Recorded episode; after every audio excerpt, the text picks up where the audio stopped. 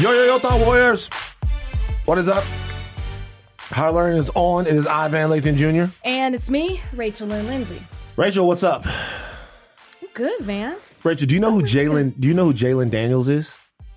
No, Do you know who Josh Williams is? it's a very common name. Hmm. Do you know who Harold Perkins is? Do you know who Mason Taylor is? Uh. Do you know who Will? An- do you no, Will Anderson? Will Campbell is? Do you know who Emery Jones is? Do you know who Micah Baskerville is? Do you know who Ali Gaye is? Do you know who No! Jarrick Bernard No! Converse is? No! Do you No! know? Hold on, No! hold on, hold on No! quickly. Do you know? No! Do you know who No! Foucha is? No! Do you know? As soon as you said know Emery who Jones. Kayshon Boutte is? Do you know who Kole Taylor is? Do you know who Mother fucking Damian Ramos is? Huh?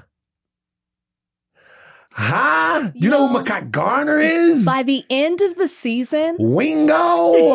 by the end of the season, Huh? Do I'm you gonna know be able to name Wingo? everybody. Go ahead, You man. ever, heard, you ever heard of Jaquelin Roy? Go ahead, man. You ever heard of BJ Ojulari? Huh? Calling the plays up in the booth. Matt House calling the offense. Denbrock. Huh?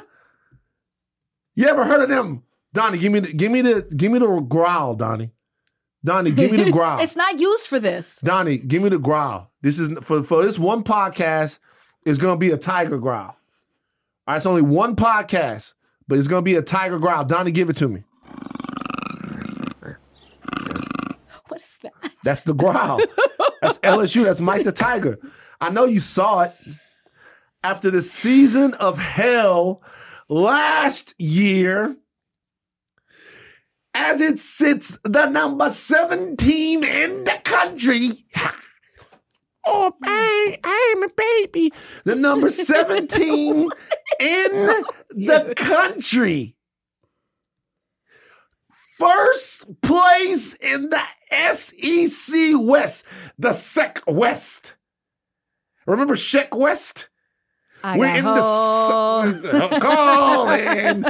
like my name Mo. Number one in the SEC West, the fucking LSU Fighting Tigers. Shout out to everybody back there making it happen. You feel how about LSU? Be honest. I'm going to be very honest with you. Be very honest. I'm very excited. Jesus Christ. I, did you expect me to say something different? I expected you to hate. no. I, I I, like to hate. see Alabama go down. Mm, And and in a it's a good game. it's a great game. Okay? I wasn't there to watch it. I followed it along on my phone. Yeah. Mm-hmm. I didn't see everything. I was at a rave. Yeah. You had a rave. You I, I had a rave? Well- wait, wait, wait. So are you telling me that you were at a rave so you missed John Emery Jr.? You had a rave so you missed Armoni Goodwin? You're at a rave, so you're telling me you I did not see. Brian Thomas Jr. That's what I you're did trying not. to tell me. I did not.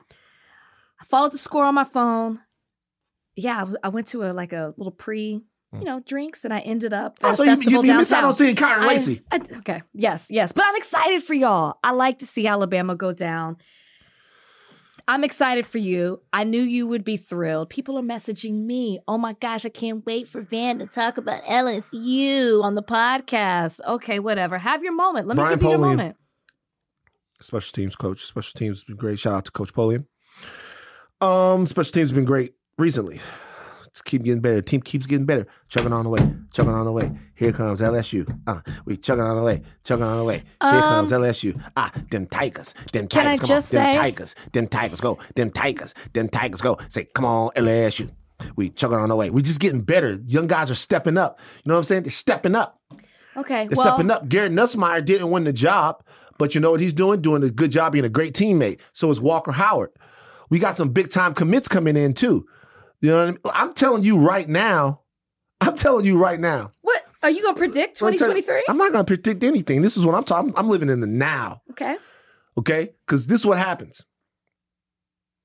Overtime. Bryce Young. He goes to that other school. They score. Okay. I'm like, oh shit, they're doing it again. Screen pass to TJ Yeldon. All kinds of things have gone wrong in the LSU. We haven't beaten them at home since 2010. Wow. Since 2010, I had hair then.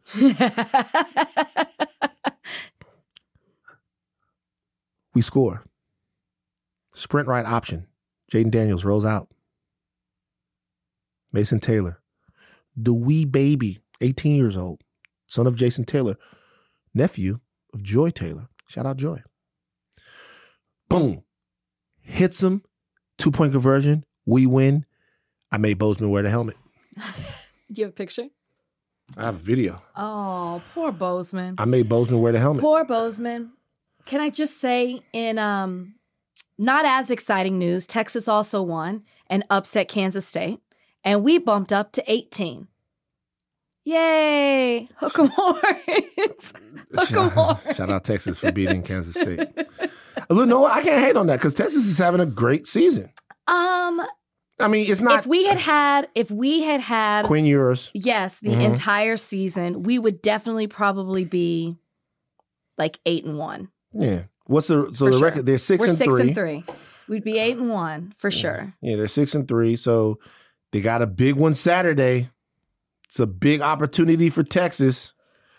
TCU, Texas Christian University. TCU? TCU is. LaDainian Tomlinson's alma mater, the Horn Frogs. A frog with a horn on his head. He's got to go up against a Longhorn. Where is that game? The game is in Austin. be- You should go to the game. I should go to the game. You should go to the game. Actually, I gotta go to Vegas and interview You don't your give friend who Kimmel. Jimmy Kimmel. Let me Maybe let me I tell you make it- something. maybe I can make it after. You should you should leave. No, you can't. How you gonna make it after? because the interview's Friday. Oh, if well I- then yeah, you can go. If you love Texas, you'll go. Don't do me like that. I gotta make sure I got my my ticket hookup. Yeah. How was your weekend otherwise? Did you um uh what did you do this weekend? Did you uh did you watch Charles Turner or Anthony Bradford? No, I did not watch them. Okay. I think we've made this clear at this point. Sure. Okay, I didn't watch them. Major Burns? No, no. You know, Brian's got the vid, Mm. the Rona. Jay Ward? Did did Brian see him? I saw a video of Brian looking fucking pathetic. Kalika showed you. Kalika goes, Does Brian know you took this? He knows. He just doesn't know that I'm showing it to everybody. yeah. It's hilarious. He That that's the funniest video. Look, if he's if he says it's okay, he would never say it's okay, but honestly, he probably wouldn't know we should be able to put that video up so that they can see with the music. with the music, Brian, like Brian. I'm like, yo, man, that's the funniest fucking shit. Why He's is he so, miserable? Why is he so down?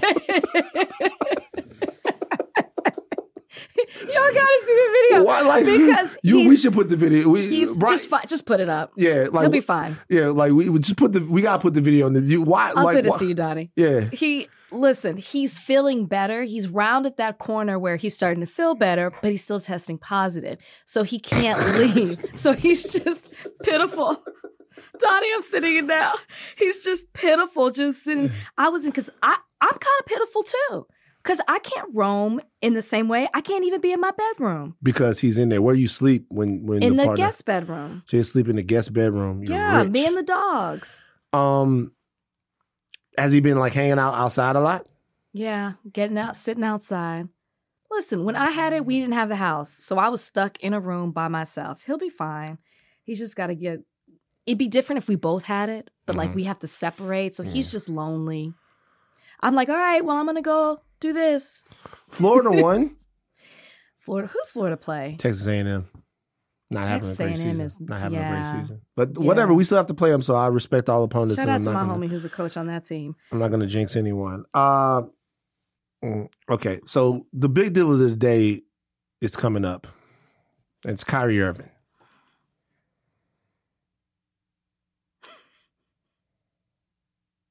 Are you done? Yeah. On the other side of this break, we're going to venture back into the putrid waters of mess. This episode is brought to you by Jiffy Lube.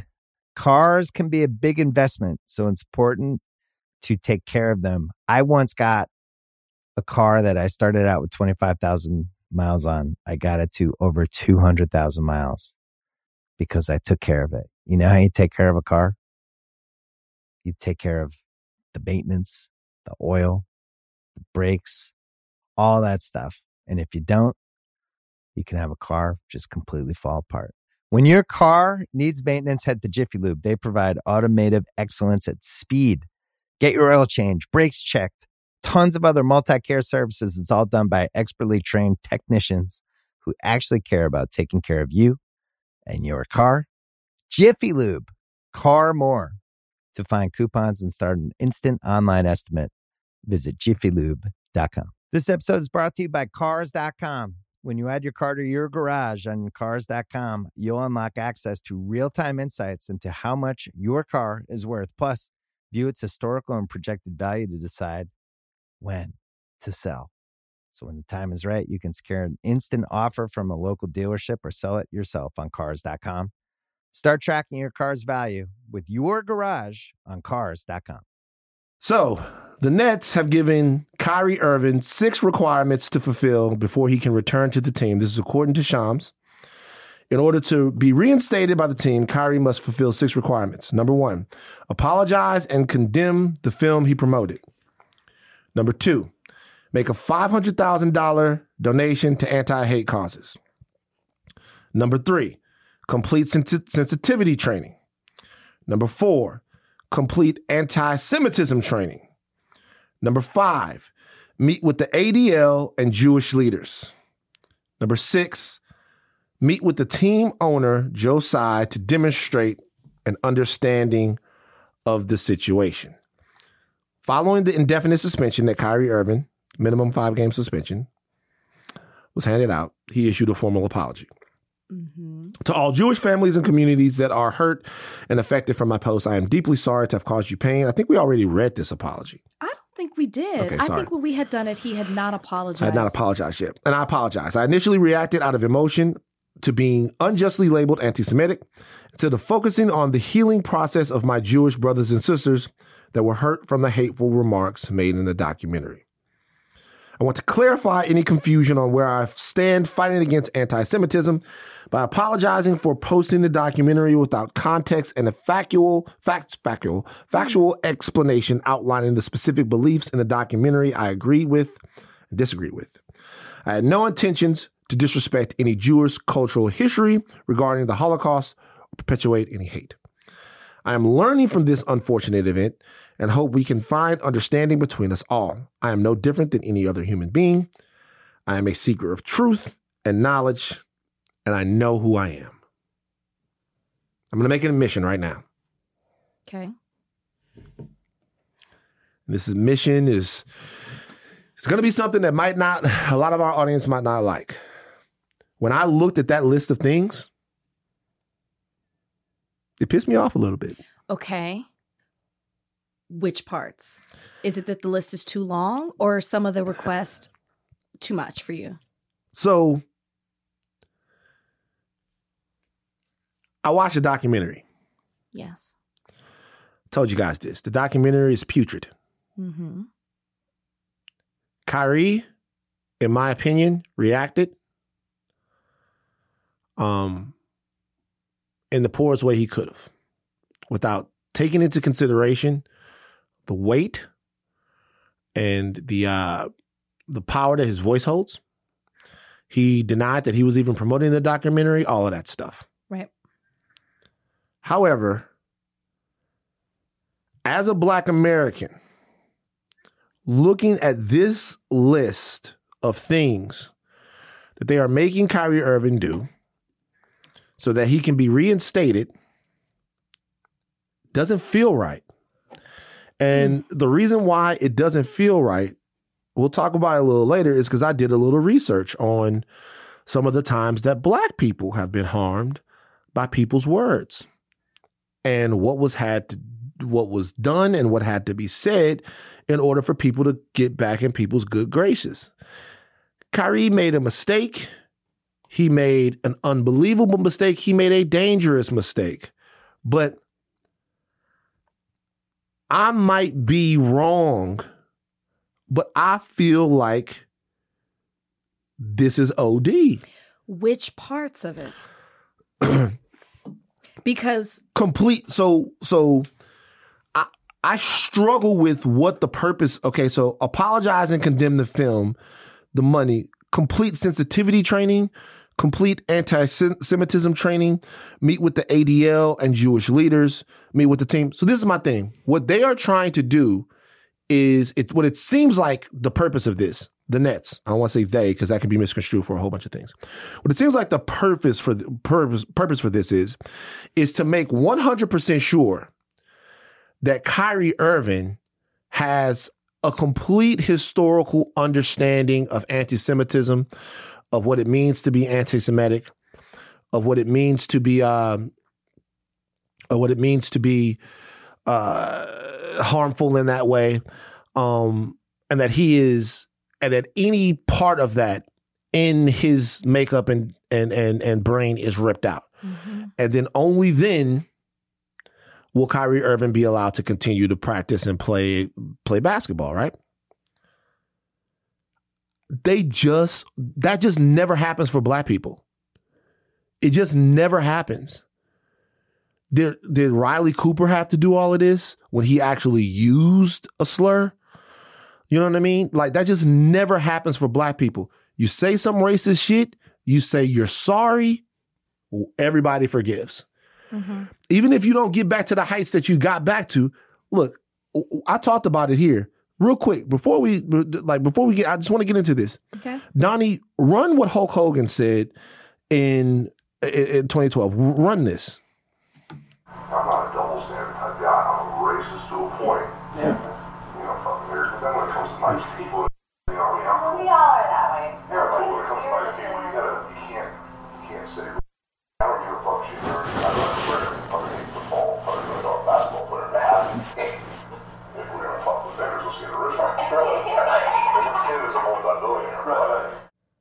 Okay, so that's Hulk Hogan, a hero of my youth, saying, "If your daughter's gonna fuck a nigger, hopefully he'll be some eight foot tall nigger," and actually admitting that he's racist to a point.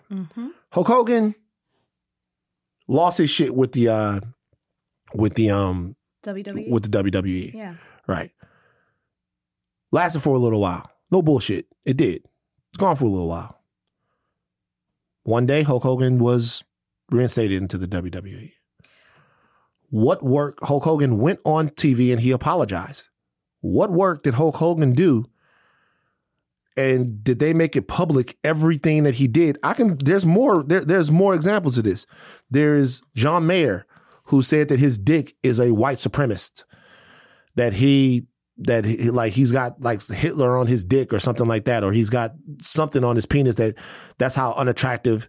No, I want to make sure I don't attribute any Hitler shit to him. He said he said his dick is a white supremacist. Like he he's so unattracted to black women, um, that uh he feels like his penis has white supremacist thing. Like just really ugly shit. He goes on stage, he apologizes, he withdraws from the media for a little while. John Mayer is cool.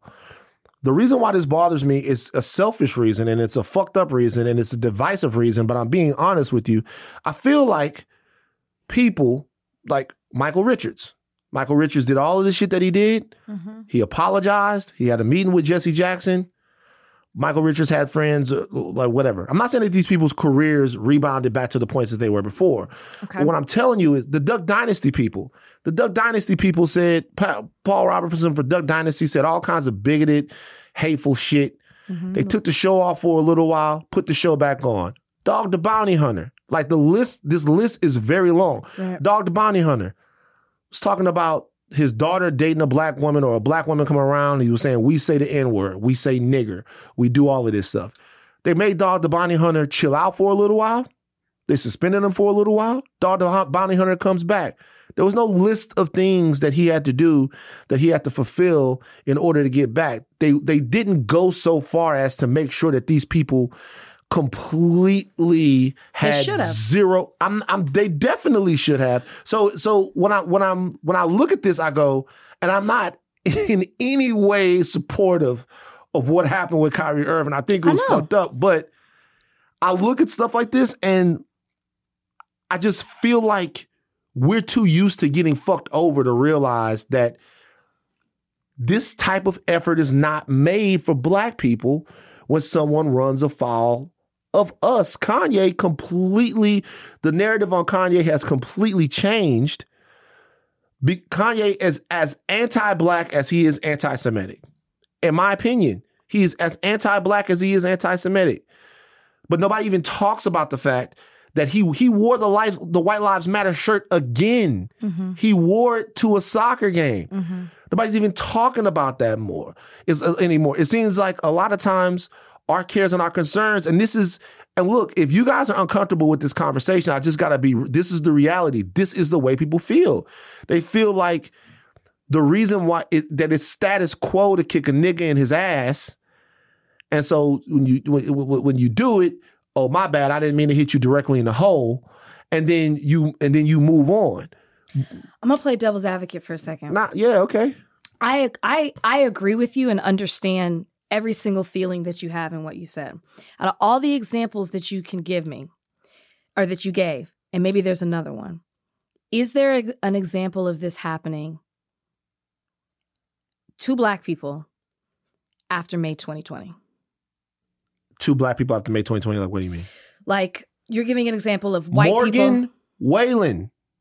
Wall, yeah, Wallen. yeah, yeah, yeah, yeah. Morgan, Wallen. Wallen. On. the country singer that was talking to his friends, dropping the N word. They like Morgan Wallen. I'd almost beg that country music was almost is almost it's whi- it's all white. What I'm saying is, I'm not saying that Morgan Wallen didn't have to do stuff. Morgan Wallen had to donate some money. He had to say he was sorry. Did Morgan Wallen had to like? Did he have to go? Did he have to go visit the the the African American History Museum?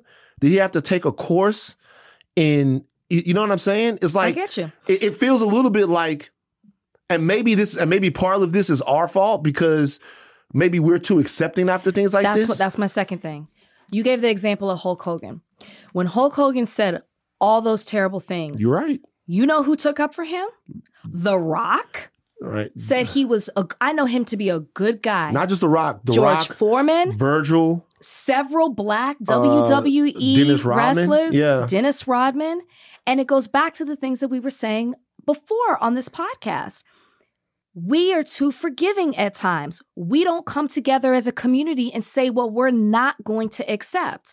And then it gives a pass of, well, why are you so upset when The Rock wasn't as offended? They accepted the thing. Hulk Hogan flat out said he's racist. And then he gets on TV and apologizes and says, No, I'm not racist. He was not pushed in that interview enough where to, well, you said this. When did it change for you? You actually admitted out of your own mouth that you're a racist. And then you couple that with black people taking up for him and excusing his behavior because they believe for him to be a good person. Nobody's doing that. Uh, like Jewish people aren't doing that for Kyrie. That's a fair point. And that's that's time and time again we've talked about that on the podcast.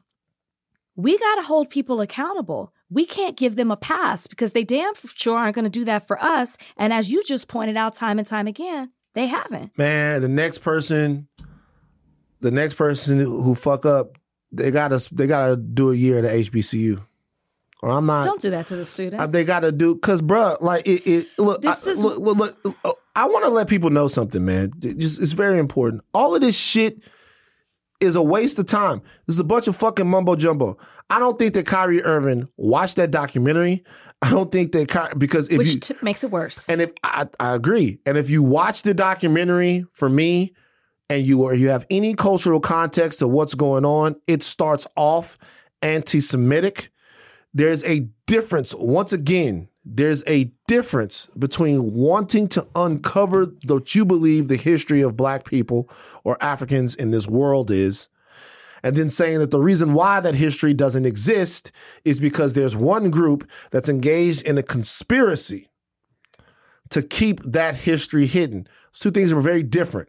Kyrie Irving fell into the trap. What I'm telling you is when I looked at that, just from years and years of trauma of being a black man and watching people say, when I tell you, when I tell you some of the stuff that's been said, like Michael Richards threatened violence against the black community Absolutely. like violence. If you were, if 50 years ago, we'd had you hanging from a tree with a fork in your ass. Dog, Dog the Bounty Hunter said, I am a racist. Hulk Hogan said, I am a racist. Mm-hmm. Paula Deen, who they kicked her old ass off the porch, like all of this stuff is like these these are people not not not making mistakes or not doing stuff stupid because they don't have a, a they're having ignorant. These are people saying we are racists in their private moments. Mel Gibson. Oh Lord. Mel Gibson said, um, I just gotta go back real quick. I gotta we gotta play this. We gotta Which play part? we gotta play the Mel Gibson. We've done it. We talked about this. Have we podcast. played it though? I don't know if we. we gotta it. play it. We gotta we have to play to me the single most racist statement that's ever been made. Mel Gibson told Oksana, if you get raped by a pack of niggers, a pack, it'll be your fault. Mel Gibson was back on. I'm just saying. No, you are right. Can I say something else that's that it's in the devil's advocate? By the way, well? black people stood by Mel Gibson too. Whoopi Goldberg apologized. Uh, Whoopi Goldberg said Mel Gibson was cool. Yeah, this might be. I- this might have uh, not. He ain't cool here. I can't tell you how many times I've turned down interviewing him on Extra. I will not fucking interview. What I'm him. saying is. Mel Gibson. hold on. What I'm saying is Mel Gibson might be. I'm not. What I'm saying is I just want the same standard for proving that people are not racist yes, to be applied. And I'm, I'm not saying that this has any. This this this has nothing to do with Jewish people because they need to feel safe. sure. But I'm just saying You're speaking from from. This is yes. You're from a place from of hurt is what I'm speaking. Yes, as a black man, I understand that. Can I just say something else too that I that I think goes towards because I agree with you. I'm not even going to say I'm just I'm just saying it for the sake of argument's sake. I actually completely agree with you, and I feel that same way. What I think hurts Kyrie in this is multiple times in every every example that you gave, and all them people are racist. Okay, you can't change my mind on it. In every example that you gave, the moment they were caught, the moment that they were found out, they didn't double down. Okay? When they said something that was offensive, and I please y'all don't think I'm taking up for them. When they say something that was offensive, they gave an apology whether you accepted it or not. Kyrie didn't do that originally. Fair enough. Okay, I'm just doing a devil's advocate thing. He didn't do that. They they talked to him. They asked him to take it down. They asked him to apologize. They questioned him, "Do you see how you're hurting the Jewish community?" And multiple times he con- he was stubborn and he Yeah. refused. No, that's and true. then they said, "Okay, so this is what we're going to do." In all of those examples you gave me, nobody else did that. But I will say this that's a fair point. But also, in all of those examples I gave you, people didn't just say shit, they admitted they were racist. Kyrie Irving in this situation was being called anti Semitic and he didn't think that he was. What he did and what he mm-hmm. promoted was a thousand percent anti Semitic. Right now, if, if, right now, if a, if a white boy sends me some shit, if a, if, if let's say Tommy Alter, let's put Tommy in this. No, I'm just joking. But like, if a white guy puts up on his Instagram or his Twitter some Nazi shit, I'm like, yo, that was racist. Or some shit that has Nazi shit in it, I'm like, yo, that was racist. Like, or something that posits in any way uh, that black people are subhuman or that whatever. I'm like, yo, that was racist. That was racist. So, well, I'm not talking about this. I'm talking about whatever they say about this and whatever. I'm saying, no, but this has racist shit in them. Like, you know, like they got some David Duke, KKK shit in here. It's racist, right? Um, I- I think that he was fighting back against the, being called anti-Semitic because maybe he doesn't feel that he is. What he posted was anti-Semitic. He promoted anti-Semitic shit. What I'm talking about is when someone in their quiet moments just straight up admits Absolutely. and the only time that they that I feel like people are really hold accountable held accountable is when like black people have to work up under them. So they got Robert Sarver out of here. Mm. They got uh they got Donald Sterling out of here. Mhm. The reason why is because they know that they it, the optics for having a bunch of black guys like play for this dude who or these dudes Mhm. who are doing racist shit doesn't look right. It hurts the Like league. overseers. Right. But I don't know. I just I just thought about it and I started looking up. And by the way, do you know how many N-word scandals there are? Like, do you know how many N-word I said racist shit? I did research and was looking for all of this stuff. Yeah. This happens so fucking frequently. Yeah. It happens. I actually watched a video. Does it does the N word even hurt your career? Does like this Mm-hmm. happens so frequently. And a lot of times the reason why is I just gotta be real. There are always people to support and have friends. I'm not I'm not just talking about black people. After Mel Gibson got fucked up, Robert Downey Jr. and the rest of his friends were still there with him, and it Right. helps grease them back into Right. it. Right. It's just and now just there's all of this animus. Everybody is it's it's like it's split down the middle. sure. Either you're either you stand with Kyrie or you don't. You can't say that what he did was wrong. You can't say that you feel like uh, uh, this is a lot. There's no there's no way to have the conversation. You don't want to hurt uh, people, vulnerable people in another community. At the same time, you see this for me, you see this imbalanced way in the way these things are being handled, and it's hard to not discuss it. Yeah. Yeah. No. I mean, you know, we were talking about this in the group chat even before. Dr. Umar going off and basically attacking black media personalities for anyone who said that Kyrie should be accountable. It's hysterical. Was it the belt or was it the lash? Him saying lashings? Dr. Umar is a fucking genius. play that. Donnie, play the clip. Donnie, play that. It's not. Dr. It's, he's not. Richard Jefferson, I sentence you to 500 lashes for conduct unbecoming a black man.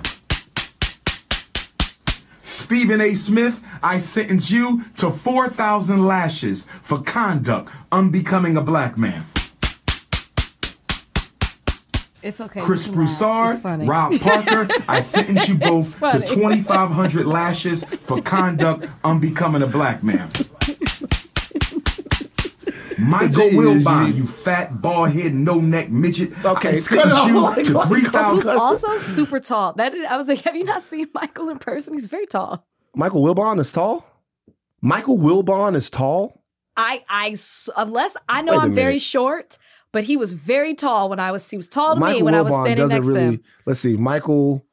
You ever met Michael Wilbon? Michael Wilbon He's like Stephen A. Smith's height. height. He's six two. I told you. I was I, shocked. never in I life. I was shocked. That's why when he said that, I'm like, okay, obviously you never been around Michael Wilbon because he's tall. And you have me over here second guessing myself. Skip Bayless is five ten. Tony Reali is six feet. Tony Tony Kornheiser is is uh is is six feet tall. Okay, they got a little backcourt over at Pardon the Interruption. They got some New York point guards over there. Not that they're from New York, but you know, look at Michael Wilbon. Why he come at Michael Wilbon like that, man? totally didn't need to. But to your point, people are, I don't know if they're afraid, but when people speak out and say, hey, he should be accountable for this, then No, you, it's got, a- pe- you got the Umars of the world basically saying that they're not black. It's okay to say that he's wrong, but it's also okay to say, you know, when people fuck us over, they ain't got to do all of that. And so eh, eh, eh, from that vein, doing all of that seems unfair. And by the way, uh, like when I looked at all of this stuff, I'm not saying that these people didn't do anything. What I'm saying is it was very hard to verify what was done. Hey, we heard that behind the scenes he's been talking with this people, he's been talking with that people. I didn't, none of those people. you can't tell me that you can go from you. I, you can't tell me that you can go from like my daughter can't bring a nigga home and I'm racist to a point. You can't go from that to not racist without doing some sort of work. Like like you can't. And the question is nobody cares if white people like lose their racist beliefs after they've been caught. I agree. It's it's extremely frustrating. I hated that we had to go back down the Hulk Hogan road, and it's even more infuriating that people Hulk. take people. Well, he was never my hero. I used but- to love Hulk. Really? Oh, come on. was that your favorite? I mean, I I grew up on wrestling because of my dad, but we were more WCWs. Mm-hmm. Yeah, WCWers, yeah. yeah. So it's like Sting. We love Sting. We love Ric Flair. So my my all time favorite wrestler was uh, was Ric Flair, right? Of course. My dad liked Dusty Rhodes. Ric Flair, That's Lex Luger. You know what I'm saying? Those were the guys. You know, those those are my guys. But if you are a child, I'm a little, I'm a little older than you, but if you are a child, I am a real American. Like, what you gonna do? Like it was fucking Hulk Hogan, bruh. It was like it was it was like he slammed Andre the Giant and he hates niggas. like, you understand how whack it is? Like, like, bruh, you understand how fucking whack it is? One day Hulk Hogan is like, oh, oh, and the next day it's like, what you gonna do, nigger, when Hulk Hogan catches you in a sundown town? It's like it, that was very difficult for me. I would be upset too if that happened to one of my heroes. I'm trying to think of the equivalent. I'm trying to think of the equivalent person. But it's mad niggas. It's Mel. It's whatever, man. All right. Y'all got to stop making excuses for them. All right. Biden. Biden fights to stop midterms defeat as Republicans poised for sweeping gains. I've been looking at all of the polling. It's not looking great, I Rach. don't want to. I'm not even gonna lie. I want. I. I know the articles are out there. I knew we were going to talk about this. I don't want to know. I'll just deal with it tomorrow or today. As this podcast comes out, I'll deal with it on November 8th. I don't. I don't. I don't want to look at the polls. Do you know how you know it's don't- it's dire? Why? Because they brought Obama out. You're right. You're right. They're brought- desperate. They brought Obama out. Obama is like the Democrats' co-signer. They only use him like they really need him. You know, like when you really need a car, and you're like, damn, I don't want to ask somebody because you know I've been living off them. But then you got to get a co-signer. Obama is the co-signer for the Democrats. It's like they he gives them some credit with a lot of people that don't fuck with them. Listen, they're saying we're, we lost the House.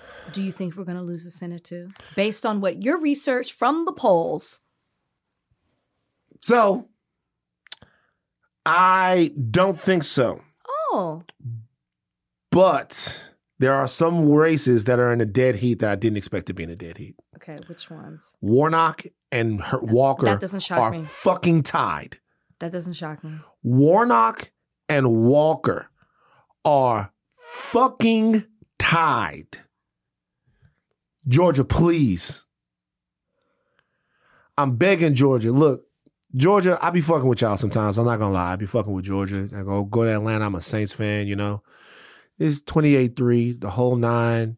It's whatever. Sometimes my Atlanta people get mad at me. You know, I go to Atlanta, I eat wings. I've had better wings. you know, like I fuck with Atlanta. I've had better wings. You know, Is that what they're known for? it's not that they're known for them. It's just that like Atlanta is the wingiest place I ever been to. Really?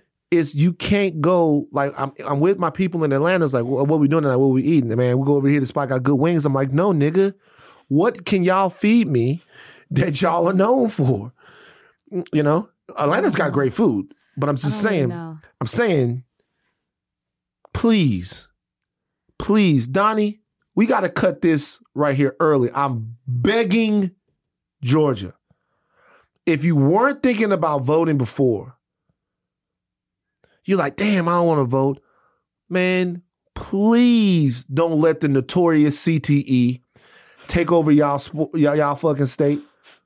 Please please, man, don't let Run CTE have your goddamn fucking Senate seat.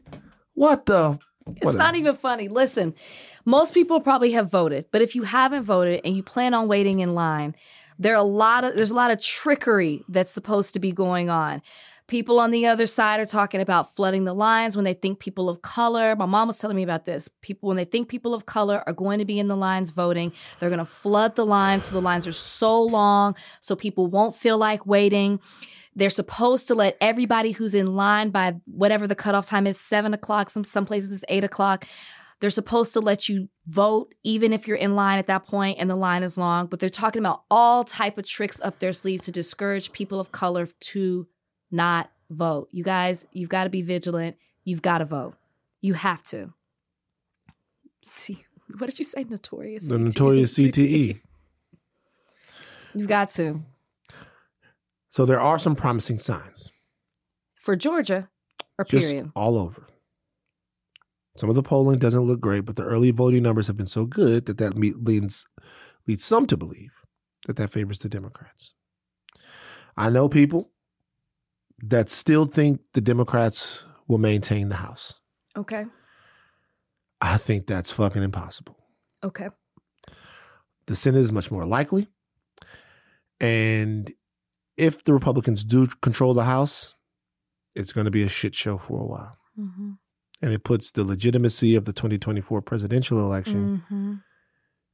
in jeopardy. Speaking of that, Mm-hmm. Ron DeSantis. Precarious situation for Ron DeSantis. Ron DeSantis is the best chance at a Republican civil war Right. that there is. Mm-hmm.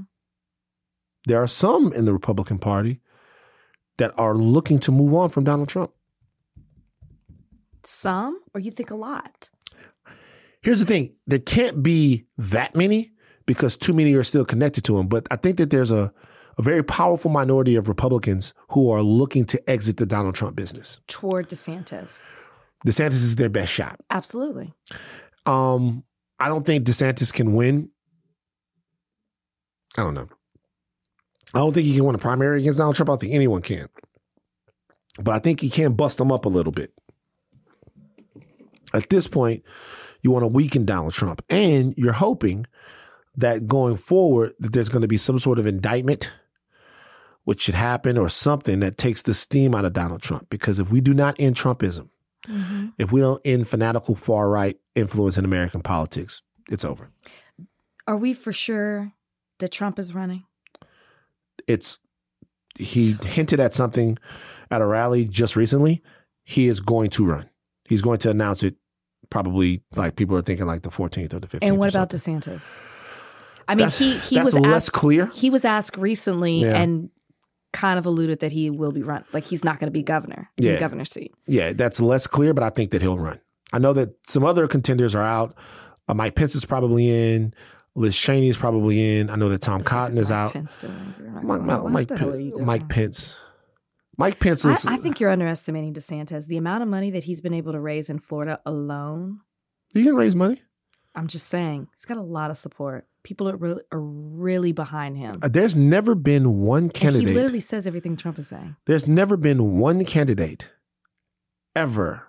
Like when Trump dubbed Ron DeSantis, Ron the Sanctimonious or whatever, Sanctimonious, like that right there is the that's the kiss of death. There's never been one candidate that's had this much that's had this much influence over a political party as Donald Trump. Sure, I'm not. I'm not denying that. Hmm.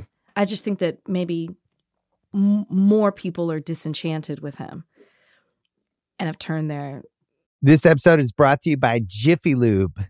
Cars can be a big investment, so it's important to take care of them. I once got a car that I started out with 25,000 miles on. I got it to over 200,000 miles because I took care of it. You know how you take care of a car? You take care of the maintenance, the oil, the brakes, all that stuff. And if you don't, you can have a car just completely fall apart. When your car needs maintenance, head to Jiffy Lube. They provide automotive excellence at speed. Get your oil change, brakes checked, tons of other multi care services. It's all done by expertly trained technicians who actually care about taking care of you and your car. Jiffy Lube, car more. To find coupons and start an instant online estimate, visit jiffylube.com. This episode is brought to you by Hyundai. You could be doing anything this week, right? You've got work, errands, friends, and a whole lot of fun in between. That's why the 2024 Hyundai Santa Fe is the capable SUV that's built for your life. With premium interiors, available wireless charging, and room for your whole cargo and crew. Okay, Hyundai. Visit HyundaiUSA.com to learn more about the all-new 2024 Hyundai Santa Fe. Put their eyes on You might be right. to Satan. I want to talk about Tiffany Cross real quick. Did you see this story? Yeah. Tiffany Cross, the Cross Connection has been canceled. What were your first thoughts? Why? I I I didn't know. I guess I more so have a question for you because I saw it and I was like, huh. I didn't know the story behind it. I didn't know the Tucker Carlson of it all until I started really looking into it. But what I my first thought was, doesn't a black woman run MSNBC? How did this happen under a black woman's watch? That was my first thought. When I know, and I don't watch her show all the time, but I know the Cross Connection is a very successful show on the weekend. Mm-hmm. So I thought, how did this happen? You know, she's a strong voice, very smart. A lot of people support her, very connected, and a black woman's running the network. How did this happen? That was my first thought. I don't know. I don't know why they did Tiffany like this. She said she was uh, surprised and disheartened and disheartened, should I say, to learn about the decision. It was very surprising to me. Mm-hmm. It's very surprising to everyone, Mm-hmm. especially with you know uh, things gearing up for the midterms. Mm-hmm. Um, she was on Charlamagne's show, hell of a week, I saw. where she said that Florida was the dick of the country. I saw. which is hysterical and something I never thought of before. Um, but having said that, I it's another example of to me a standard of if Tucker if if she is being if her show is being canceled because she's fighting with Tucker Carlson Mm-hmm. and Megyn Kelly about whatever, uh, that's what she's supposed to be doing Correct. shows like the Cross Connection are supposed to act as a counterbalance to the continuous lies being told and the misrepresentation and the the false framing that go on places like Fox, Tucker Carlson, and places like you know whatever the fuck Sure. Megyn Kelly's doing. So to me, if they don't like her, if Tucker Carlson and Megyn Kelly don't like Tiffany Cross, then she's doing her job because they're pushing white replacement theory Right. you know, they're pushing conspiracies. Jason Whitlock was on Tucker Carlson's show pushing this conspiracy about Paul Pelosi and what happened at their home. Like to me, all of that stuff, so whatever. So Well, Tiffany's very talented. I know she'll bounce back, but I think that MSNBC deserves uh, the, like. I know that they've said some stuff, but I think we need to know a no, little I, bit I think we need an explanation because here's the thing. It's not like she just popped up on the scene. You've known who she is. Yeah. She's always been the same person. She was a frequent guest on Joy Reid's show. So, and you were choosing between her and other people to who was going to get that spot. And you chose her. And she's been in that spot for two years. So it's not like you haven't known who she is. So to all of a sudden cut that off, and as you pointed out, it's such a pivotal time. To me, they seem to be sending a message, whether we ever get them to admit that or not. So that's to me what's more. She's always been this person, which is why she got that show. you sent me a picture. I want to ask you about it. I d- oh, I thought I was like, oh yeah, me and Tommy. No. I ran into Tommy twice while I was in New York. You sent me a picture of Reverend T.D. Jakes hosting Governor Greg Abbott at the Potter's Place. At least that's where it looked like it was happening. Potter's house. Is it Potter's Place or the Potter's House? Potter's house. Do you think Potter's Place sounds better? Potter's House? Because God is the potter, right? Yeah, but the Potter's house is But why better. is it- you pot- want you want to do it for alliteration, but is it it's, Potter's Place? Is like It's like Come on, Peyton's place. that. That's like that like- works. So you, so it's but it's Potter because God makes pots out of people. Like I mean, he doesn't make pots out of people, but he's he crafts the us. clay. Yeah, yeah, clay's yeah, Potter's yeah, house. yeah. You have a problem with this? Well, I'm not the biggest TD Jakes fan. You don't I've like stated TD this Jakes, before. I've sta- I've stated this before. right? I went to his church, visited when I was looking at church homes, trying to find a new church home, and uh, wasn't impressed. Don't like TD Jakes. A little too much for me. But to have Greg Abbott roll into your church, knowing what Greg Abbott stands for, When you say roll in, you're not. That's not being ableist, are you?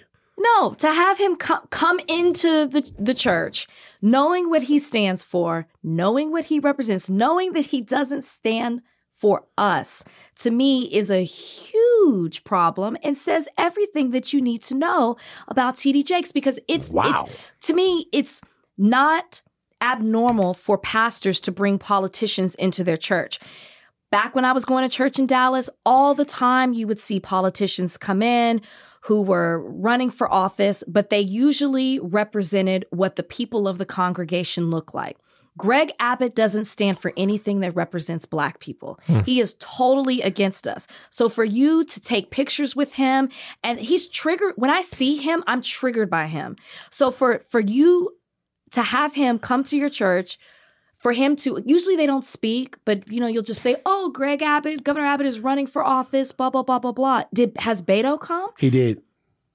That's where it should have ended. Beto. That's where it should have ended. Beto was uh Beto made a stop at the Potter's This house. This isn't an opportunity for you to be bipartisan because Well, of what, just- I'm just because of you- what you- you Greg asked- Abbott stands you- for. You asked the question, and that's great. And, and, it should have did go there. and it should have ended there. Hmm. It should have ended there.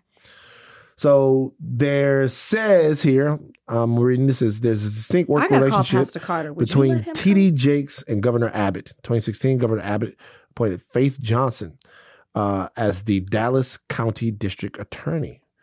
He said Faith has proven herself, blah, blah, blah, blah, blah, blah, blah, blah, blah. At the time, Faith Johnson was a board member and a secretary at the Potter's House.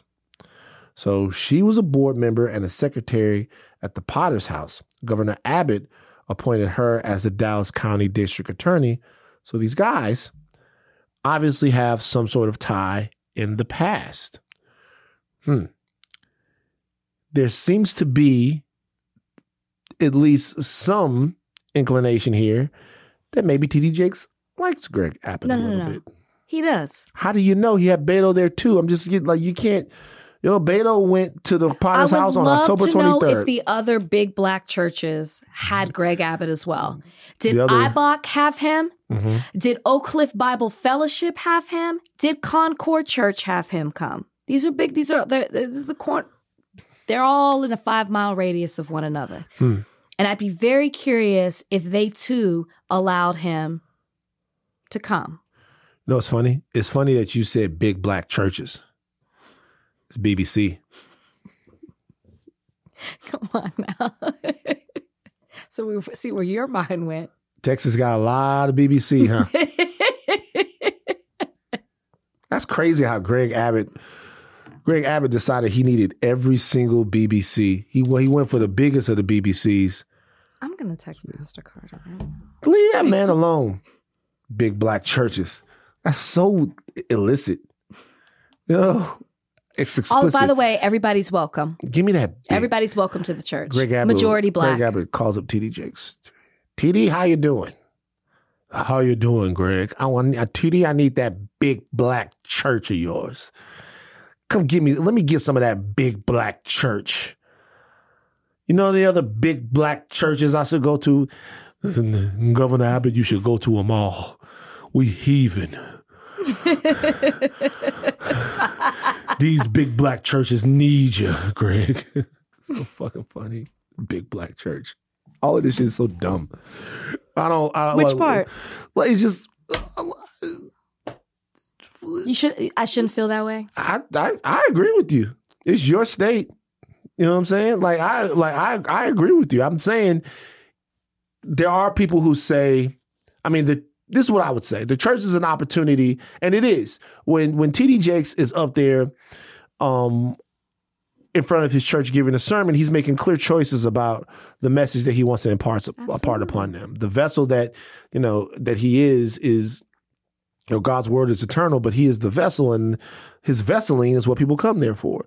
So, you know, those choices are made in all kinds of things, not just in what you say in the pulpit and what the church chooses to support and what the church chooses to fund and the initiatives that the church chooses to interact, uh, to engage with, with the community and who they would come have there to speak. So if he's both sides in it, I can't have a problem with that if he's bringing both political parties up there to, to stump, but I will just wonder what TD Jakes and knowing, I wonder, I will wonder what his beliefs are. And I don't think there's anything wrong with believe, with, with thinking about that. Did you listen to Drake's new album? Nope. Her Loss. Why didn't you listen to it? I just haven't found my way to doing that at the moment. Did you let some of the discussion around specific lyrics on this show, on this on that album, maybe not have I you listened to it? it did make me want to rush to listen to it. Hmm. I'm not saying that I won't. I have enjoyed the social media memes and videos that I've been watching in relation to Mhm. the album, Right. but I have not pressed play.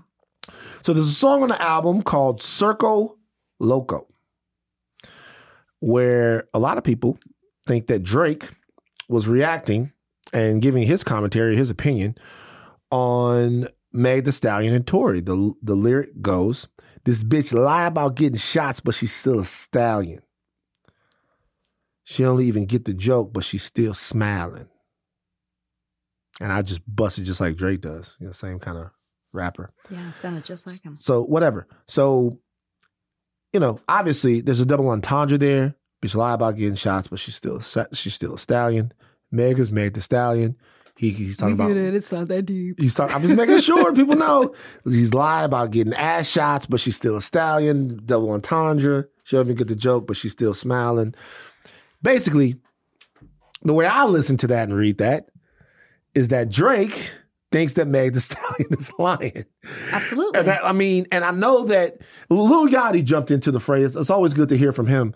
Um, uh, Donnie, play play the video of Lil Yachty. I was addressing his line because I know I know he's not gonna address it. So, like, because I just know Drake. So this bitch lie about getting shots, but she's still a stallion. Has nothing to do with Megan. It's about women lying about their butt shots. You know, like saying her ass is real when it's fake.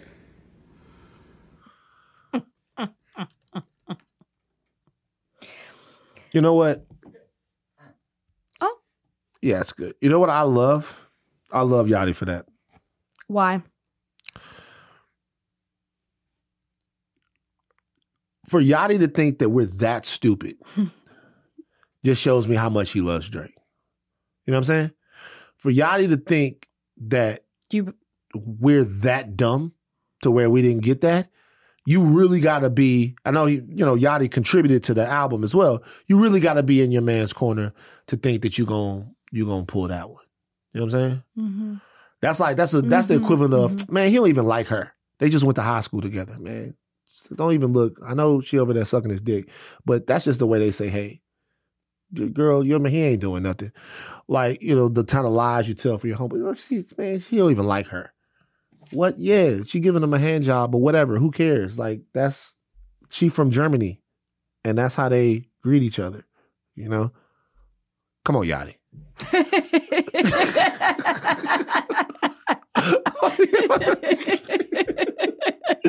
Come on, come on, man. Come on, bro. Like It's always good to hear from him. like, it's always good to- hilarious. you know what I'm saying? It's like it's it's like, come on, man. Come on, Yachty. Like, don't come on, bro.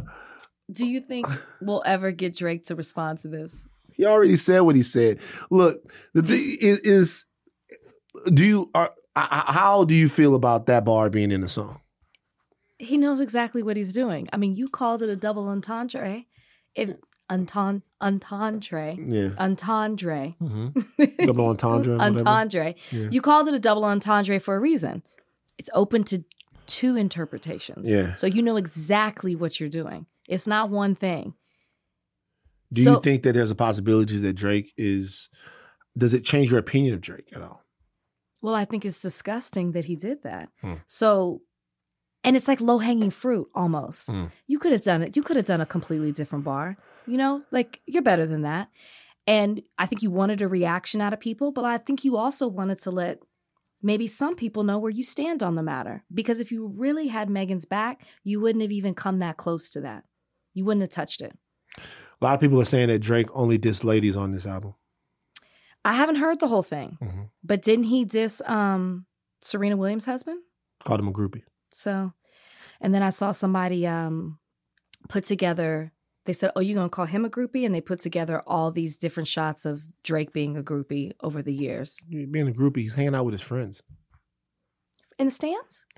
He's you can't you can't hang out. You can't go to your friend's basketball game in the locker room. I'm gonna send you what I saw. He's going to his friends' games, man. Okay, Yachty. It's always good to hear from you. Sad news: Aaron Carter passed away. Yeah. Um, if people don't know, Aaron Carter had really been struggling with substance abuse uh, and various other demons recently in his life. Uh, you know, Aaron Carter obviously had his own pop career. He's the brother of Nick Carter. Um, he was found unresponsive in his Lancaster home, 11 a.m. This continues in a long line of child stars who had problems adjusting to life after they were kids. hmm When you heard about the death of Aaron Carter, what did you think? It's sad. I mean, anybody, 34 years old. 34 years old, a new father, a young son. Anybody who's been following along knows that he has struggled with addiction, mental health, been very open about it, been very public about it. But I think that when you hadn't heard from him in a while, I think in general, when I haven't heard from people in a while who've been very public about their struggles, I like to think that they're getting better. Mm-hmm. And I think that's what I would have thought about him. So to see that he passed away in that way, to show that he couldn't beat those demons, that he didn't get over it, that he was still struggling all the way through, it really is sad. And like you pointed out, he's not alone. Mm-hmm. And then it just makes you question too child stars and this industry and what it does to them. I mean, simultaneously, you've got Selena Gomez's documentary that's out, My Mind and Me, where she opens up about a lot of the struggles that she's had that she continues to fight, not just with mental health. Um, with uh, her bipolar disorder, with her autoimmune disorder, being a Disney star, trying to fight that kind of thing. And those are similar things that, you know, I'm not saying that he necessarily was bipolar, but the depression, the fighting the child stardom, the the I think always striving to have that same level of stardom that you did and carry that into adult and have that transition is really seems really seems to be hard for child stars. So it's it's really upsetting. You know, I think for me personally, I look at child stars, there's a couple of things that's unnatural about having that much fame when you're a kid. Hmm. One is that you become the focal point of your family. And children aren't meant to be the focal point of a family. They're mean they're mean not in that way. They're meant to be the focal part of, of a family's love, of their Mhm. care, but not of their economic solvency. Yeah. Your kid is not meant to be the reason why you make money. Because in my opinion, there are probably certain compromises that you have to make. And I'm not speaking for all situations. I know a, no- a lot of well adjusted child star people. There are probably decisions that you have to make, um, you know, while you're parenting that take into consideration the fact that this kid is actually the reason why you get to drive your car and live in your house and all of that type of stuff. And that's probably not easy. Mhm. Also, when your brain is forming like that and you don't have good safeguards against things that you might be seeing or experiences uh, that you might be you might be having when you're going to certain parties or you're around certain people, um, I don't think your view of the world or, or, or society, uh, I don't think it develops in a very natural way unless No. you have parents that are insanely dedicated to maintaining that for you. We see that that happens. Sure. We see kids all the time that that do just great.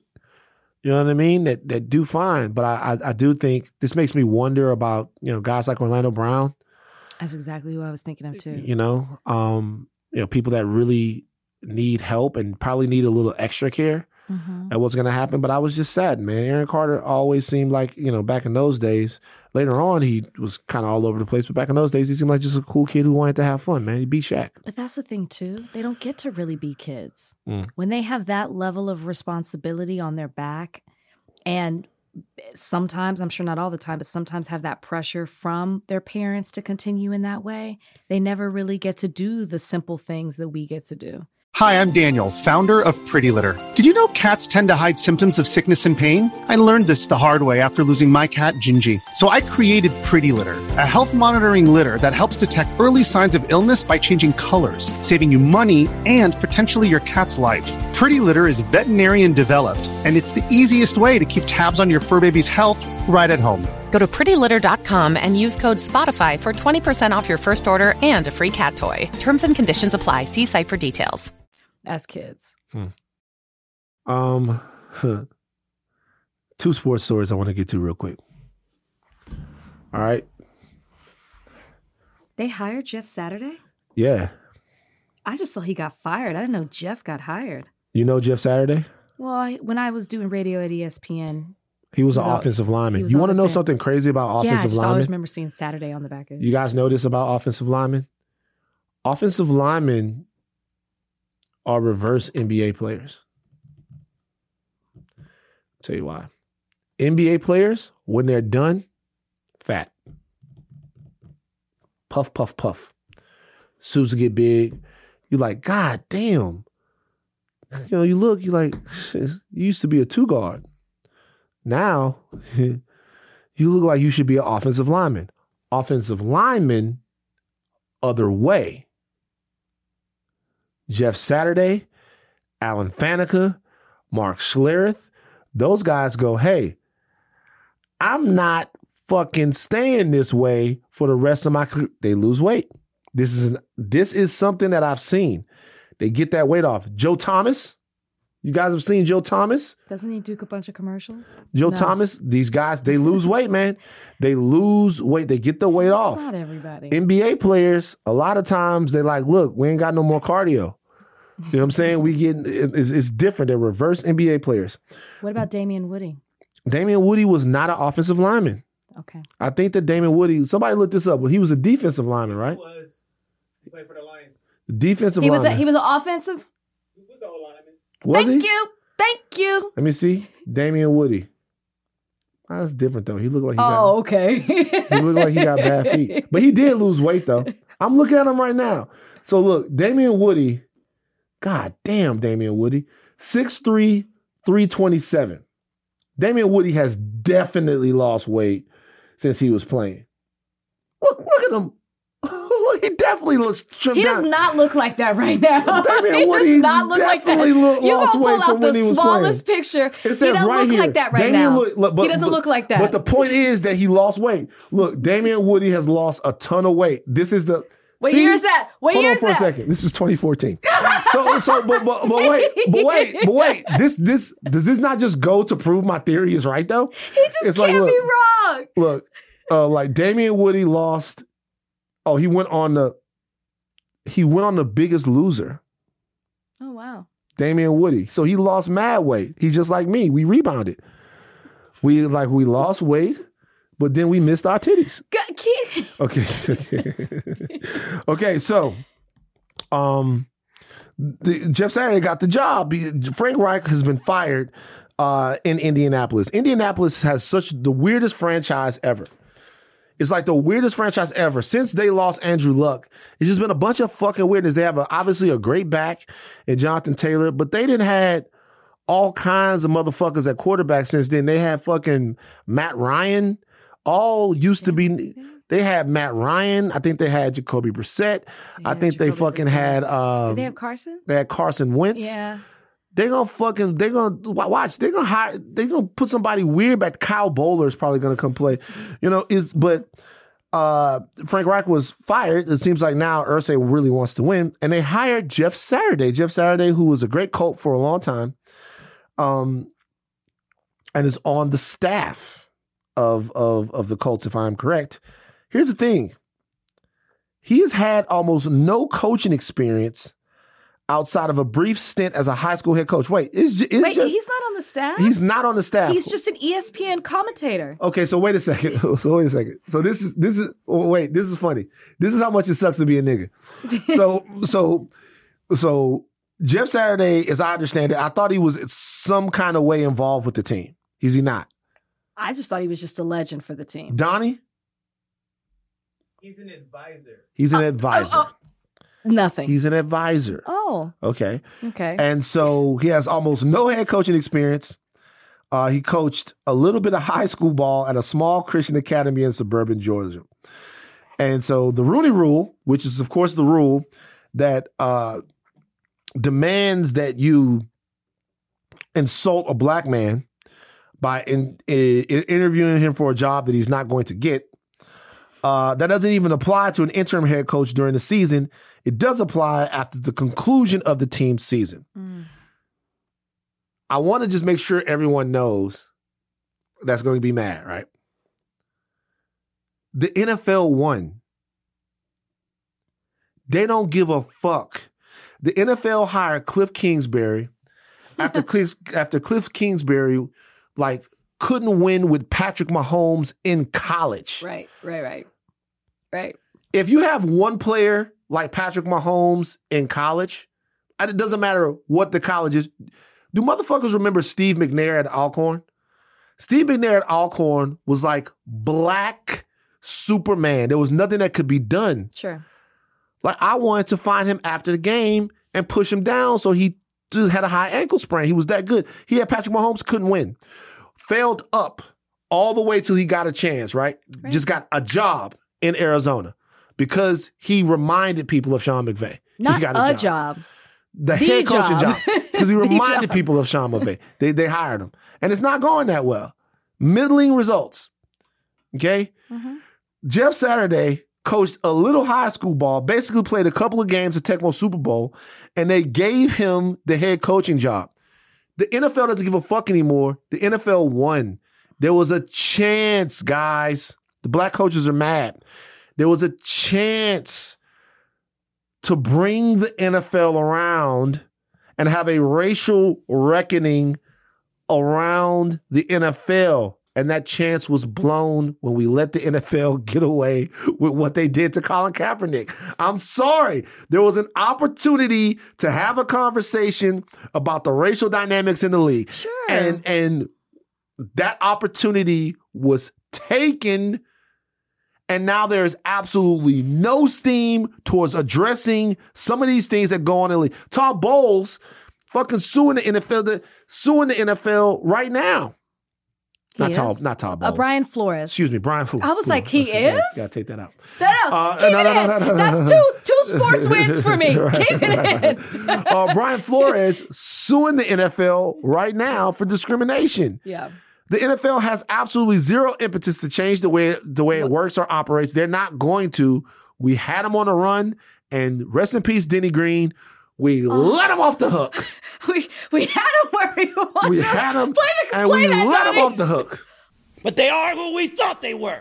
And we let them off the hook. Thanks, Coach. Oh, to the screen. They are who we That's when thought I they became were. a Viking. The NFL is who we thought they were. we let him off the hook. That was Denny Green with the let him off the hook. thing, No, it's wasn't it? Dennis Green for sure. Yeah.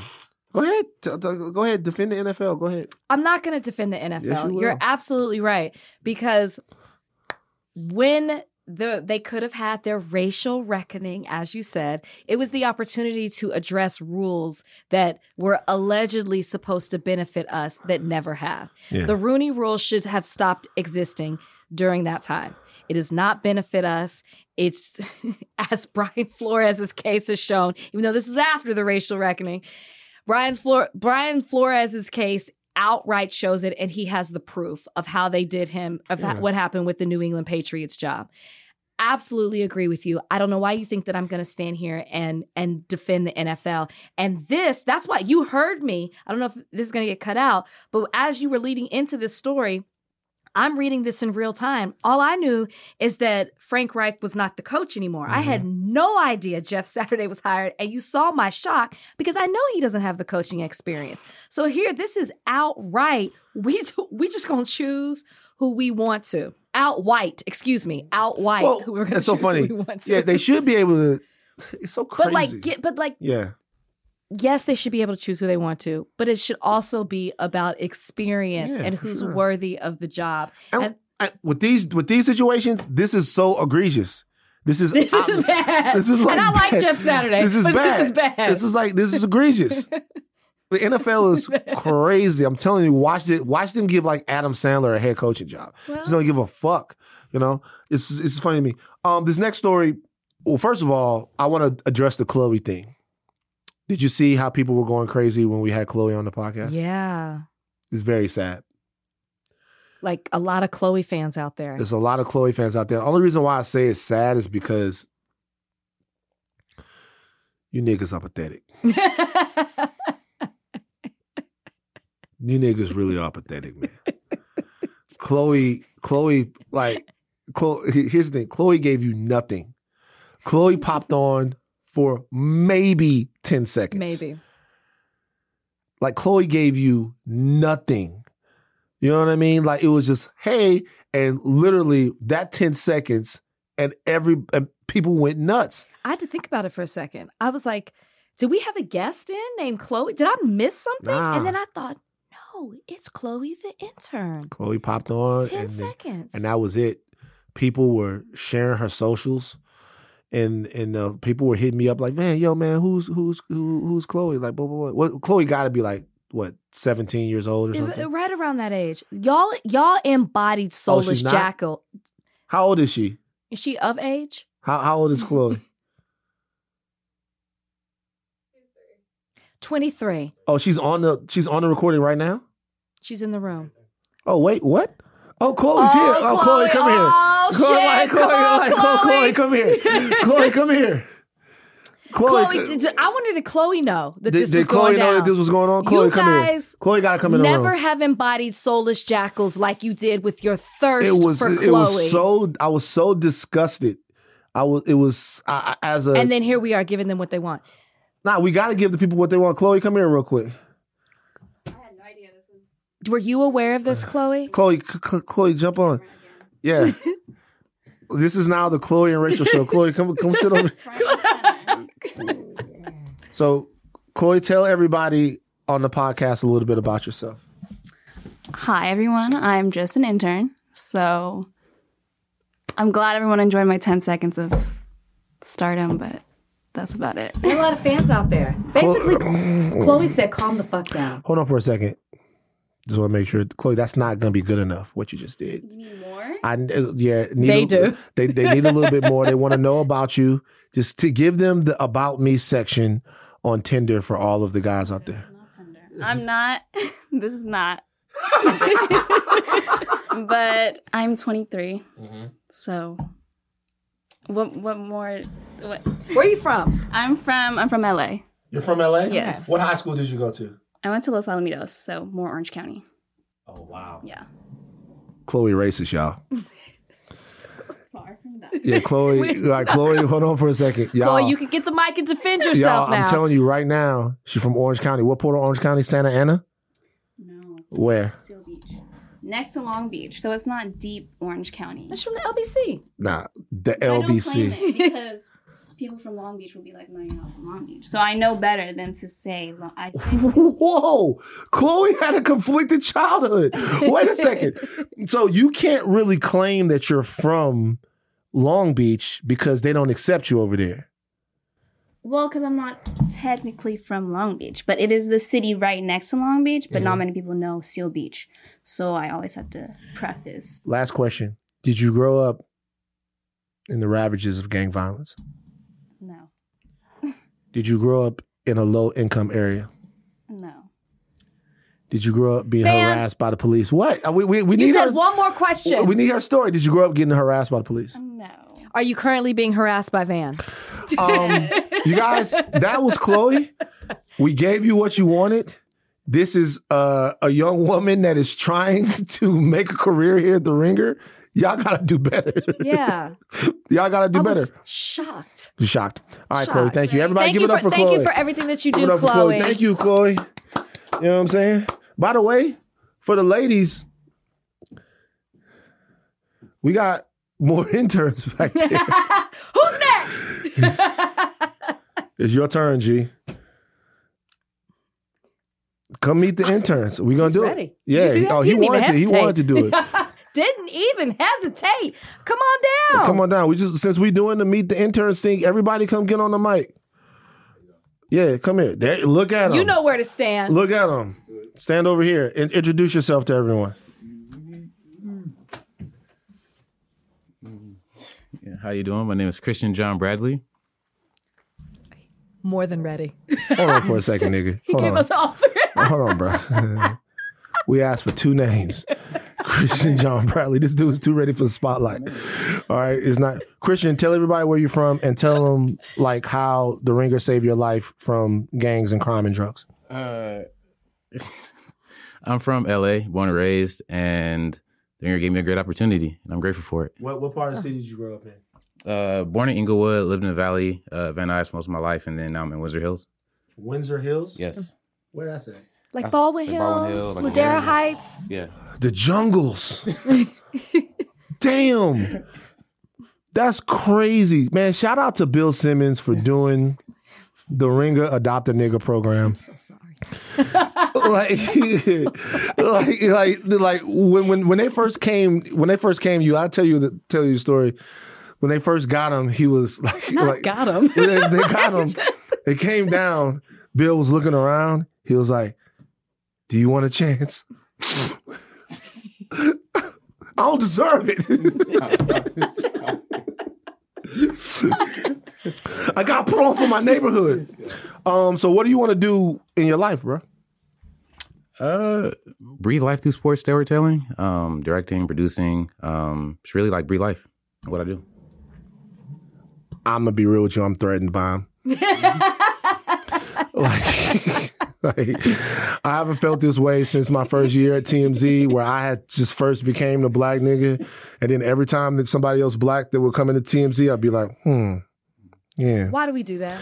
We stopped. I stopped. As, like, as, like as soon. So at first, it, that's how I was at first, right? I But think like, everybody does that. I- that's how I was at first, and then I realized, yo, I need as many Negroes here as possible, because if not, we lose. But I had that one little moment. I think we all do. we all do. I think I human had that one little moment where I was like, yo, is there room enough? And but then it didn't last long enough. I stopped, and that's when the power really started to grow. For you, are you still in the in the interest where you like black people, or are you trying to get on at the ringer, which means you can't like them that much?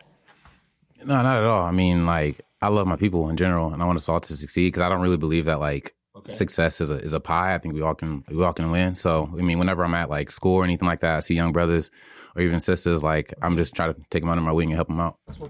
All right. This nigga buy you out. Whoever was Nah. uh, hired Christian and Chloe. Christian and. Chloe, that's okay. it. Okay. Now I feel threatened. Yeah, now you feel threatened. Now like, I do yeah, too. hey, bro, I'm not gonna lie, bro. You you really impress everyone. Now get out.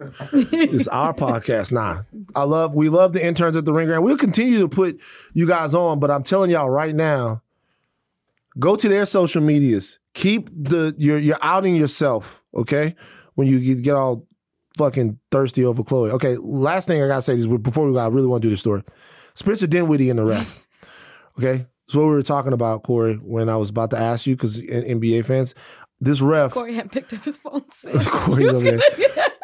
So Spencer Dinwiddie from the Mavericks is calling out Tony Brothers, and so he says that that Tony Brothers hit him with a technical foul and then called Spencer Dinwiddie a bitch ass motherfucker. Play the audio real quick. for what uh, seemed to keep him irate, which was a clap. I think he thought it was uh, disrespectful. Um, if you watch the games, and I know that's what refs are supposed to do, you see I, I clap to like get the attention of my teammates, things of that nature. So it was nothing personal. Um, so as a man, I would like to say I'm sorry first and foremost, and secondarily, I would like to say not only would I like my money back, but I would like to not be called a bitch ass motherfucker to my teammates. So if there is anybody that feels that way about me, not naming any names, they can address me personally, face to face, because no uh, swear words were used in the direction of anybody. Um, personally, it was like, hey, that wasn't a take foul, or not, that wasn't a fucking take foul, or something like that. But it wasn't anything that was uh, personal. Um, so NBA, I would definitely like my money back, and I appreciate no fine at all in uh, this monologue. I couldn't be more on the side of Tony Brothers in this. Why? I look at NBA guys curse at refs all the time. Mhm. And while I don't have a problem with it, I think if I was in the NBA, that's the kind of ref I would be. No, there's no doubt about it. You would be that kind of ref. You said it in a pejorative way. If if I was in the NBA, it'd be like, wow, this big nigga right here. you know damn well you hacked the shit out of him. Shoot your free throws, light skin, because like literally like thirty percent of the league is light skin now. It's like it's like all of those years of dating white women. Like, like, like you you ever watch the draft? Yes. It looks like Yes, a fucking table, you look table. like you you watch the draft the draft like I'm like Jesus Christ and it's like his father played for the fucking Nets back in 1989 and here's his mom Barbara and he's fucking six five with the curly hair. it's like everybody's biracial. Very true. hmm I love this because he said it after he gave him the tech, which makes it even sick. Bitch. I took Bitch. one look at Tony Brothers and I was like, he, Nah, he looked. definitely He said looked. Put a picture of Tony Brothers up. He looked like the top. Hey, I- that's how they should start calling the files. Tech. This silly motherfucker right here. out. I like the way they throw people out of the game too. Because different refs have different styles. Sure. Sometimes, sometimes there's there's like the really hype ref. Boom, get out. And then there's a ref that just goes. no, the rest of the teammates are trying to come talk to him. Don't, don't come over here. Like everybody's trying to get an explanation. Mm-mm. Mm-mm. And then sometimes you'll see the ref like, like threaten them. Yeah. Like they'll look at you and be like, "I'll fucking do you too." like the, the, the whistle's right here. I'll do you too. I'll do you too. I love it. Shout out Tony Brothers, man. Um, we're gonna end on a story that is not funny at all. Uh, police have arrested a University of Kentucky student who was caught on camera using a racial slur and physically attacking two black students on Sunday. This woman's name is Sophia Rosing. She's 22. She's white. It's before uh, 4 a.m. at a campus dorm. She was arrested on charges of intoxication in a public place, third degree assault on a police officer, fourth degree assault, and second degree disorderly conduct, according to an online record from the Fayetteville County Detention Center, which says she is being held on $10,000 bond. This is audio of the arrest and assault. I hope.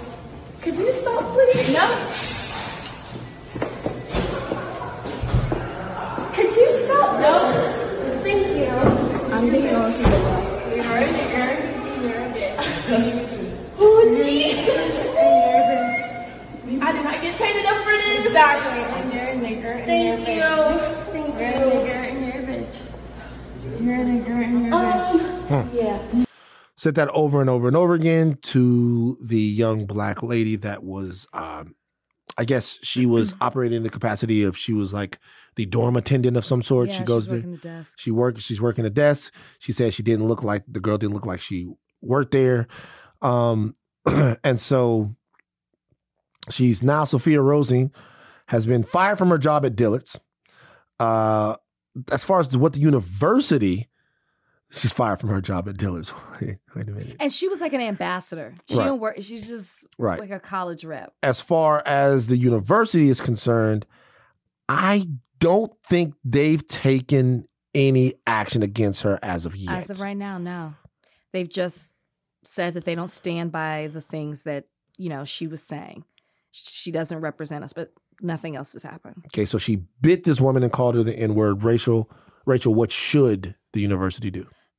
They should let her go. Mm-hmm. And I and and first of all, when something like this happens, I always wonder what I would have done if I was in that situation. Hands, baby. A hundred percent. But I, I guess I hate also seeing everybody, you know, like for the young black woman saying, "Oh, you know, she handled it so well. She shouldn't fucking have to." Mhm. This woman got to show her ass.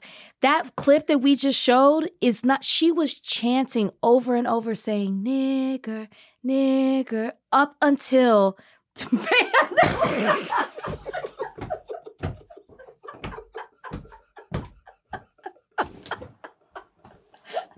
I'm sorry. That's what that was. It's not funny. It's not funny, man. it's not funny, It's but not I looked funny. It's over the at you way- and you were about to. It was the way Rachel was saying it. That's how she said it. It's not. It's not. Guys, that's not funny. I'm serious. this is terrible. But like the way Ray, if you, if you. If you just isolate the way Isolate Rachel was, my face. if you just isolate the way, that's That's what she was saying. Okay. And I hope I make people feel so uncomfortable when they hear me say it. Yeah. I saw one thing that said she said it like 300 times in the video. God. Damn. She said it over and over, even while she was getting arrested and they were pulling her away. Mhm.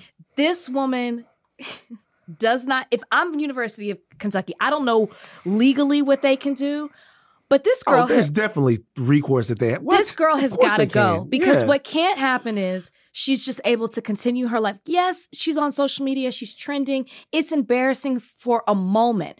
But that black woman and anybody else who watched it and who was there has to deal with that trauma. Mhm. And then she's going to get to walk just the halls of this school like it's nothing, get her degree and graduate just like this young woman, black woman is going to have to?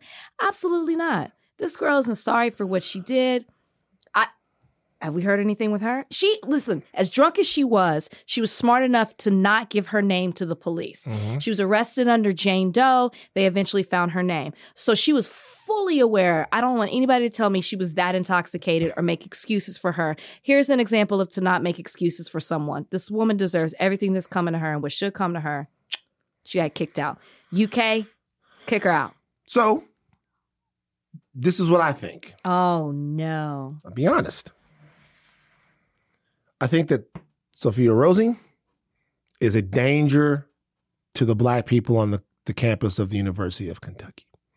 She engaged in both violence and hate speech simultaneously, Mm-hmm. and there's no way to know whether or not she was going to do it again unless she has to go through significant sensitivity training, a psychological eval, in order for the people on that, this is what I'm talking about. A suspension or whatever, whatever. If she wants to go not just to Kentucky, but in my opinion, if she wants to go to any college, if she wants to go to any college, she should have to prove through a series of work, through an extended period of work. Sorry, Siri. Through an extended period of work that she does not constitute a danger Huh. to the black students on campus. That is what should happen. And it, it shouldn't be something that the university comes out and says, hey, we don't stand by this. Uh, duh. Hopefully you don't. Hopefully saying the N word 300 times is not in the mission statement of the University of Kentucky. Okay. Anthony Davis went there. John Wall. All right. A lot of guys. Hopefully that's not what you stand for. However, this university or any university that would have a student like this should be dedicated to proving to the black students of that Sure. school that this person isn't dangerous to them. She was violent Mm-hmm. and used hate speech. Mm-hmm. Same thing. That's what I'm talking about. Goes back to what I was talking about. That's what I was. That's what I was talking about. You know what's going to happen though? The boohoo's for this girl are going to start in t minus five seconds. Yeah. In t minus five seconds, I, I wonder what Camille thinks about this. In t minus five seconds, the boohoo's for this girl are going to start. That she was drunk, that she had a bad night, to let's not ruin the rest of her life for uh, something she did at 22. You know what I mean? Like all of those things are going to start. They're going to start. Y'all, her life doesn't have to be ruined for her to get kicked out of the school. I honestly think that they should scarlet letter her. I Like, think put an actual N on her forehead. That would be so crazy. Like I think, think about I think that they should fucking scarlet letter her. like put an N on her. yeah, or something, some something. N word. Yeah, Scarlet I said letter. it three hundred times. What if you? What if you Or like, make people ask, why do you have this on your head? I said the N word? Three hundred is OD. that's allegedly that's what it was. It, was enough. It it was enough. She said it like a over. bunch of times. Scarlet. That's what pe- Scarlet letter her. I ask white people when I meet them, the, how many times they've said the N word, Mm-hmm. just to get a gauge. Mm-hmm. Don't don't uh, leave him alone, Van. Corey, no. Corey's not doing Corey, it. no. Corey, no. like, Corey, no. No, not no, doing no. All right, guys. Uh, on the next higher learning, um, we're going to talk about a- an adorable video of Mountain Lion playing. Uh, that's going to be a big deal of the day. A mountain lion playing a shell game with a stuffed animal. Um, the mountain lion gets the stuffed animal, and cuteness ensues. It really was cute. It was very cute. Okay. So here's the thing I just want to re- remind people once again there has never been a person that was more right on anything that was said on a podcast than I was about Mountain Lion. Never. Where are you getting this from? I almost created the contemporary idea of Mountain Lion. What does that even mean? What it means is that you weren't even thinking about it. And I'm And the moment that higher learning, one of the most important podcasts in culture, that true. started talking about Mount Lion, now Mount Lion is having its era. Like you weren't around in the 80s when it was all about Australia for like a two year period. Like everything was Australian. It's like people were wearing outback hats, like because you had men at work. Um, we come from a land down under, and then you also had fucking uh you you also had fucking uh what's the nigga? I got a knife. Uh, uh Crocodile Oh, Dundee. yeah. yeah, Crocodile Dundee, and then later on Yahoo Serious. There was a real Australia thing for a while. It was like real Australian, you know? It's like weird. That's where Mountain Lion is right now. Mountain Lion everywhere, everywhere, everywhere. I'm watching the fucking Nuggets game. I look at the mascot. I'm like, oh shit. You know, Just now realize that? I, I just I just now realized it. No, it's just that your eyes are more open to it. You know how like That's not you drive a Honda and all of a sudden you start seeing Hondas everywhere on the freeway, on the roads that you never saw before. That's what's happening right now with you and Mountain Lion. Only that's not accurate because Mm. I looked it up, and mountain lion sightings are up everywhere. The population Who's of mountain source? lions. I looked it up on mountain Who's lion. your source? MountainLion.com? So, so if I look it up, here it is. Mountain lion signs. They're, they're only they're almost six thousand cats in California alone. That's it. Nigga, that's a lot. That's a lot. In the whole state? Reports of mountain lion sightings have increased because more people are carrying cameras and more people are outside during COVID. That that's in that's in uh the Redlands area. They're out here while mountain lion sightings are on the rise. October 5th, 2022. Cougar videos, sightings in Utah and the West increase with growth and drought. Rush Valley mountain lion, most recent in a summer of sightings. In a summer of sightings. These from all over different places. Shout out to the most majestic animal that's ever lived. Higher learning is done. Take your think caps up. Take your think. Take. Wow. Take your thinking caps off, but don't stop thinking. Yeah, there you go. hey, I'll tell you guys one thing too, just to let you know. Uh, the the interview that we promised you guys, we taped it today, but it's actually not supposed to run for another couple weeks. So Sorry, guys. sorry, but it's guys. coming. But it's coming. But we did tape it today. All right. Uh, bye, guys. I'm Rachel. I'm Van.